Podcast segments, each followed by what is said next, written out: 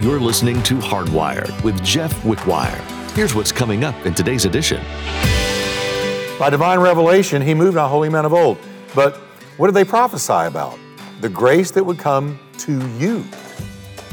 Way down the tunnel of time.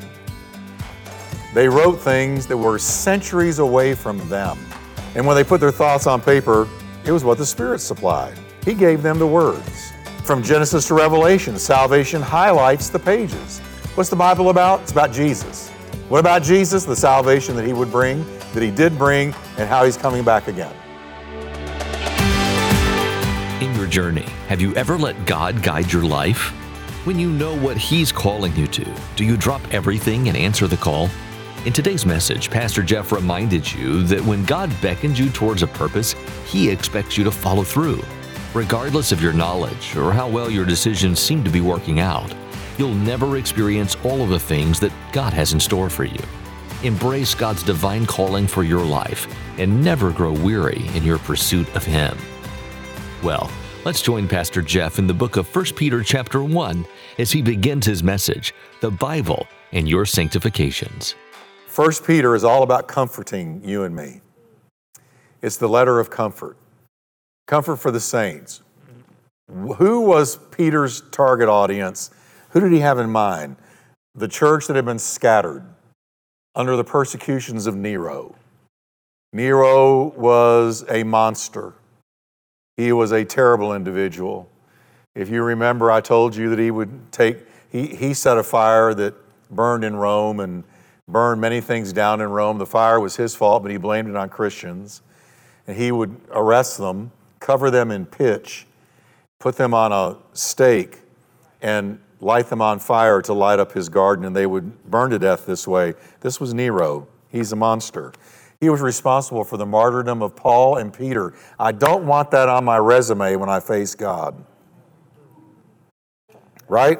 And many Christians were martyred under Nero. He took his own life, I believe it was at 32 years old. No surprise there. Surely your mind, by the time you've done all those things, has become a torture chamber of guilt and horrible specters and memories and uh, depression and whatnot. So it's not no surprise to me that he did. But it was during his persecution, Peter wrote this. And it was to comfort you and me. And he does it by reminding us, and I'm going to say calibrating our faith to be focused on God. And he's going to remind us of several things. Matter of fact, Peter is known as the apostle of remembrance because he always uses the phrase, I want to remind you.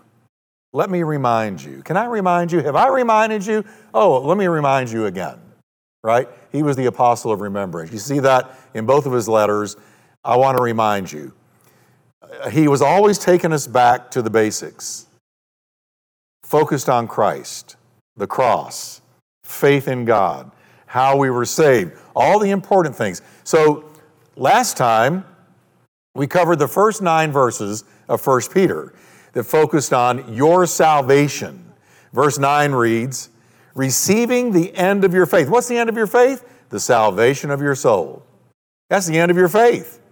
That's, the, the, that's what your faith will ultimately and finally deliver to you the salvation of your soul. Well, that's good enough for me. Amen.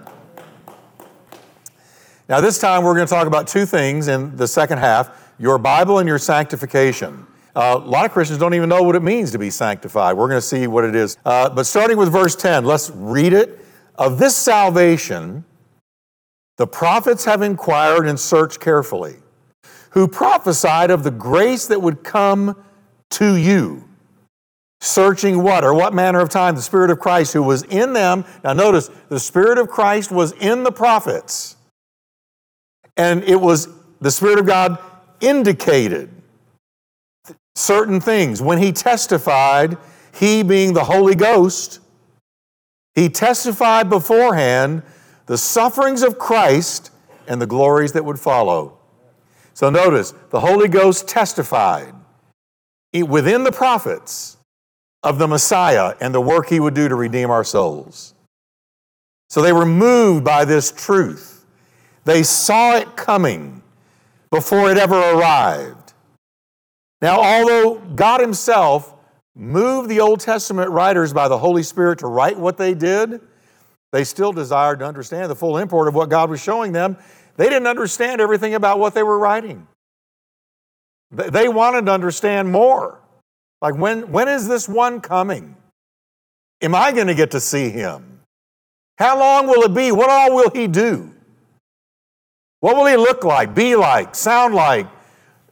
They wondered as they were moved to write the wonders of the coming Messiah. The Holy Spirit did not ignore their desire, but he did overrule it because they, they wrote these things not fully understanding all the repercussions of what they wrote. Amen? Because all scripture is given how? By inspiration of God. Come on, everybody. It's not just any book. There's no other book like the Bible in the whole world. Never has been, never will be. It's the eternal Word of God. And so, by divine revelation, the Holy Spirit imparted to a variety of holy men of old, 40 in all, truths about God, sin, salvation, the future. He moved on them to write about it.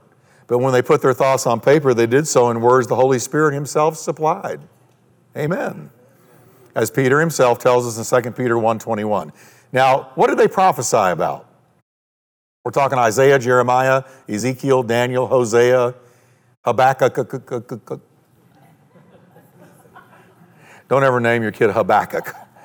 Okay? But Habakkuk, all of them, Obadiah, all of them. Okay? So by divine revelation, he moved on holy men of old. But what did they prophesy about? The grace that would come to you way down the tunnel of time. They wrote things that were centuries away from them. And when they put their thoughts on paper, it was what the Spirit supplied. He gave them the words. From Genesis to Revelation, salvation highlights the pages. What's the Bible about? It's about Jesus. What about Jesus? The salvation that he would bring, that he did bring, and how he's coming back again. All right? It's all about Jesus. Genesis to Revelation, stem to stern, the Bible is about Jesus. Okay? The prophets saw it all coming, not just for Jews, but Gentiles as well. How many Gentiles in here? Well, uh, better question, how many Jews in here? Anybody of Jewish blood? Nobody. Aren't you so glad, oh Gentiles, that he died for you too? All right? Say, well, who's a Gentile? Anybody that's not a Jew? You're a Gentile. All right, and while the prophets had a basic grasp of the plan of salvation, they knew he was going to be Messiah, Redeemer that the Christ would suffer for mankind's sins.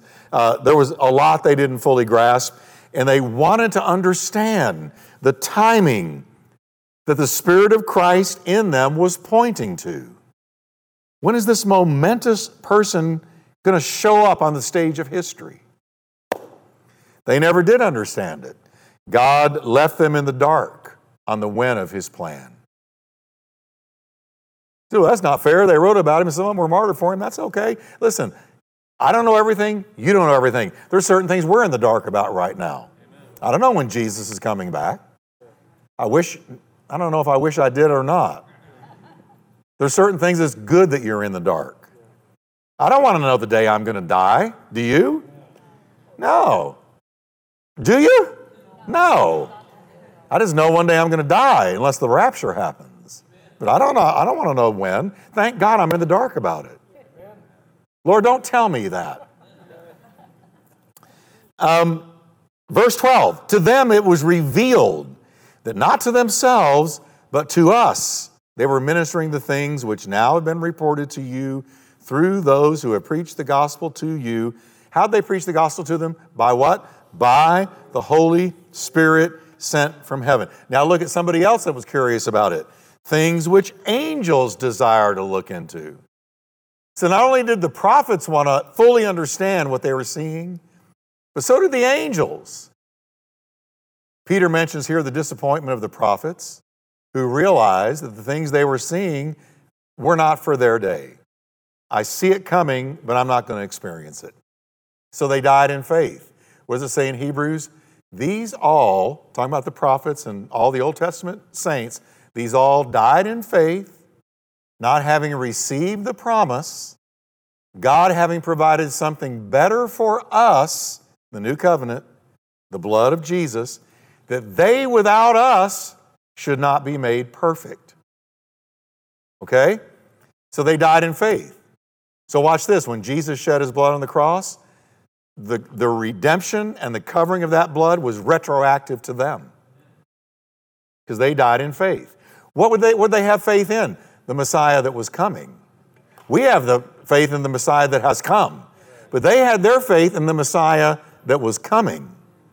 And so when he died, that's why the Bible says in Matthew, I read it this morning in my devotional, Matthew says when Jesus uh, gave up the ghost and died and said, It is finished, a lot of the Old Testament saints came out of the grave and they were walking around Jerusalem. I don't know which ones, but Isaiah, Jeremiah. Hey, everybody, thanks for reading my writings all these centuries. Okay? But why did they come out? Why were they resurrected? Because they died in faith, not having received the promise. It was waiting for the shed blood of Christ, but when he said it is finished, they, they received retroactive, total forgiveness of their sins and redemption through the same shed blood. Okay? So in Genesis 3:15, Old Testament prophecy contained I'm sorry, let me back up. From the beginning, Old Testament prophecy contained this same kind of time lapse. How many of you have ever realized, and I'm sure all of you, God's timing ain't yours? Nine and a half times out of ten, right? So these Old Testament prophets and their prophecies had a time lapse. For instance, Abraham hoped to possess the promised land per God's promise, but it would be 400 years before his seed possessed it. Four centuries went by before God's promise that your seed will possess the promised land. Four centuries elapsed before it happened. In Genesis 3:15, which I call the John 3:16 of the Old Testament, the first prophecy of a coming Messiah was given. Yet it would be many centuries, even millennia, uh, before God sent Jesus in the fullness of time. Galatians 4 4. Jesus came in the fullness of time. When it was time for God's timing to happen, Jesus was sent. But the prophecy had come millennia before that. So then, the Old Testament prophets saw clearly that many of their prophecies belonged to ages other than theirs, and they laid the foundation on which the apostles, the prophets, and the teachers of the church age built. What's the church built on? The prophets and the apostles. That's what the church is built on. Jesus being the chief cornerstone. So, this church, every church, the real church, the universal church of Christ, it's built on the foundation of the prophets and the apostles. It's done. Everything we need to know about church, it's in the Bible. How to build it, it's in the Bible. And, and so, there, so I'm going to say it again there's no capital A apostles now. If you want to play with words and say, well, I'm an apostle, okay, because all it means is sent one. Okay? But as far as capital A, the ones that were called of God to lay the foundation of the church and write the New Testament, there's no more of them.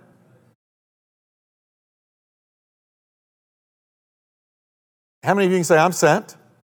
I mean, I've started three churches in my life. I guess I could say I'm an apostle, but don't ever call me that. Because I was a sent one, but I'm not a capital A apostle. Because the 12 were chosen by Jesus to lay the foundation of the church. Capital A apostle. A lot of little a apostles running around. Anybody that wants to put apostle in front of their name, I wonder them about them immediately. Because I don't need a title. I don't care about a title. Are you with me? I'm an apostle, I'm a prophet. Well, good for you. But you know what? I don't need the title. Yeah, servants. Evangelist, I'm okay with that. Pastor, great. But I don't need three titles in front of my name. And I'm throwing that out. That's free. Let me move on. Peter ends verse 12 mentioning the desire of the angels. Isn't this something? Which things the angels desire to look into. Angels have always been interested in what God is doing. Amen? From the creation to Abraham and Jacob to Israel's deliverance from Egypt to heralding the birth of John the Baptist and heralding the birth of our Lord Jesus to ministering to the Lord in the wilderness, all the way into the coming apocalypse, which is loaded with angels. Angels have and will again play key roles in our history. I'm going to, you know what? I believe if I read my Bible right, uh, the Bible says, the angels of the Lord encamp round about those that fear the Lord. So I believe if we could see what God sees in this place right now, there are angels. Now, I don't worship them, I don't look for them, I don't pray to them, none, none of that, but they're there. They're there. And you know what? They're curious. They're curious about the work of Christ. They have curiosity, they have, they have minds infinite. It would probably blow us away. One, one mini angel would put us all on our face if he showed up here. Right? Forget Gabriel, Michael. No, no, just a little low end angel.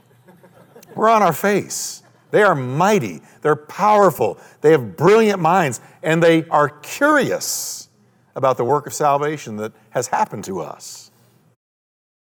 That's what it says. No doubt about it, they watched in awe as the Son of God stepped off his throne on high to descend to a small planet in a distant galaxy to be born and become a member of the human race. They wanted to understand it.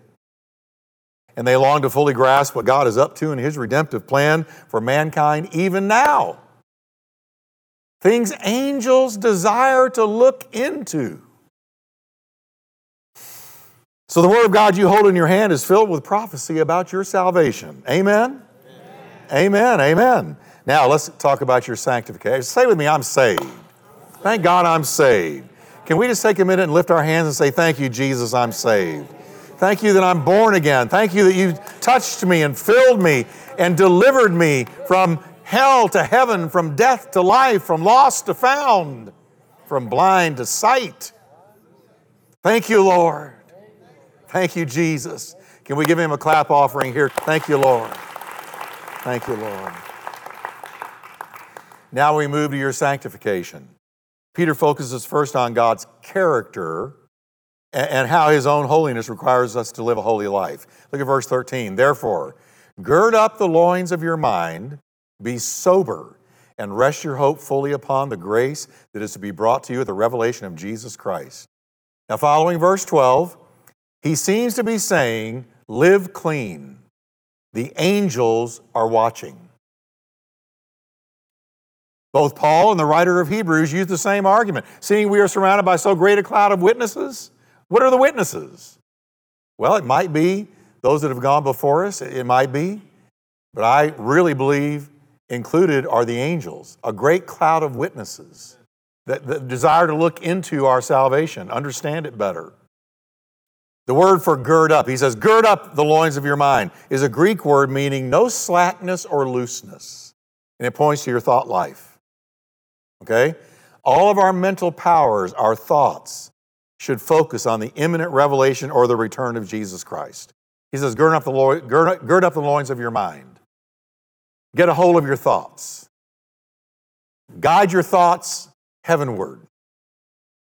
If we, since we are dead with Christ, let us focus on the things above, not on things of the earth. For we are dead and our life is hidden with Christ in God, Colossians writes.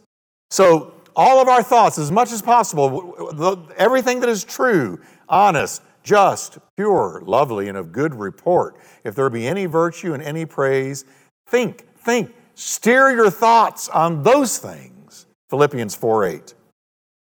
We're also to be sober, all right? Which literally means, I'm telling you, not drunk. Duh. All right? But that's what it means. Symbolically, for us, spiritually speaking, it's to be self controlled and to think clearly. Think clearly. I don't like anything that takes away my clarity of thought. Seriously, nothing. I, I, don't want anything to take away my clarity of thought. Now, I'm not saying what I'm about to say to condemn anybody. I, I'm not. But I don't touch alcohol. uh, not privately, not publicly, not ever. Um, and it's been that way a really long time because I want a clear mind. I'm supposed to think soberly. I don't want the devil to slip up on me. I, I don't want the wrong kind of thoughts to slip up on me. I, I want to be able to discern the times. I want the Word of God to come alive to me. So I'm not saying, listen, please don't take this wrong. I'm just telling you my own testimony. That's all. You can do what you want. Chew the meat and spit out the bones, right? But, uh, and I want to be able to say to anybody that's in Celebrate Recovery, for instance, if they were to come up to me and say, Pastor, do you, do you struggle with alcohol? I want to be able to say, no, because I have another wine. Right? Right? It's called new wine. I'm going to move on. Please don't, don't take this wrong. I, I'm not, listen, I love you right where you are, and I'm not telling you you got to do what I do. But if, in case you wonder, that's what I do. Okay? Now, it says, as obedient children, not conforming yourselves to the, to the lusts that used to control you, as in your ignorance, when you were ignorant about spiritual things. As the Bible so often teaches, we're not to uh, allow ourselves to be shaped and molded by this current culture, Lord, especially now. Our culture has gone wacko banana crazy.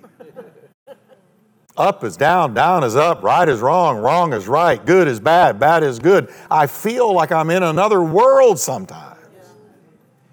So, if there ever there was a time you and I needed to be focused clearly on God and not be conformed to this world, to resist it every day, it's now. As the Bible so often teaches, we're not to allow it. Uh, be not conformed to this world, but be transformed by the renewing of your mind. We were used to be ignorant, but no longer. Amen. Everybody say with me, I'm not ignorant anymore. Verse 15. But he, as he who called you is holy, you also be holy in all of your conduct, because it's written, Be holy, for I am holy. Now, Peter is pulling straight out of Leviticus 11:44 here, which says, Be ye holy, for I am holy. Now, God has called us Christians to live a clean life. Not perfect. I'm not perfect. I'm never going to be perfect.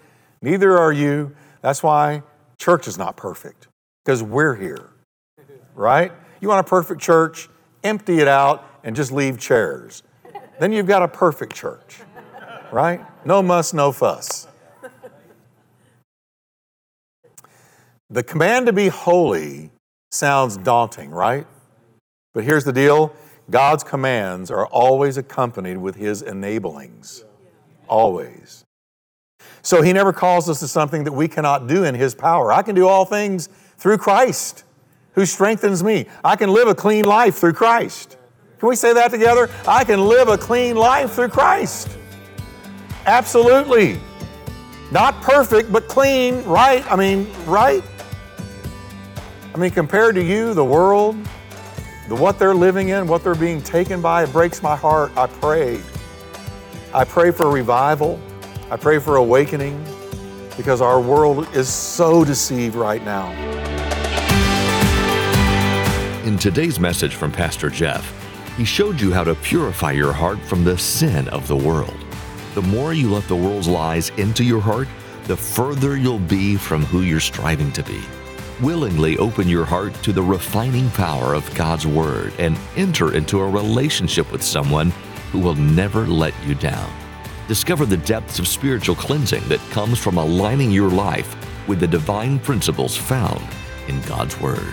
Hi, everybody. This is Pastor Jeff Wickwire from Hardwired, and I've got something really special to share with you. For a gift of $20 or more, we're going to send you a beautiful hardwired pen and a bright LED flashlight with an attached keychain. It's blue in color and bordered in copper, and it's very pretty. It's our gift to you for supporting Hardwired. The set also contains a built in stylus for your touchscreen devices. So to claim your gift set, visit our website at hardwired.org and just donate $20 or more. Click the Donate Now button in the top right corner. And thanks so much for being a part of the Hardwired family. And I assure you, Every dollar that comes in is going to go straight to reaching the world with the Word of God. Have a blessed week. In his next message, Pastor Jeff wants you to know that nothing will heal you more than turning to the Bible, always in times of trouble. The more you stay rooted in His Word, the more solace and comfort you'll experience in everything you do. Discover the unwavering support and wisdom that comes from making the Bible your constant companion. Let the boundless truths of the Bible be your anchor, keeping you grounded in the ways of God's nature. That's all the time we have for today. Thanks for tuning in for this edition of Hardwired with Jeff Wickwire. You can listen to more messages from this and other books of the Bible by visiting hardwired.org. Join us next time to continue our study in the book of 1 Peter right here on Hardwired.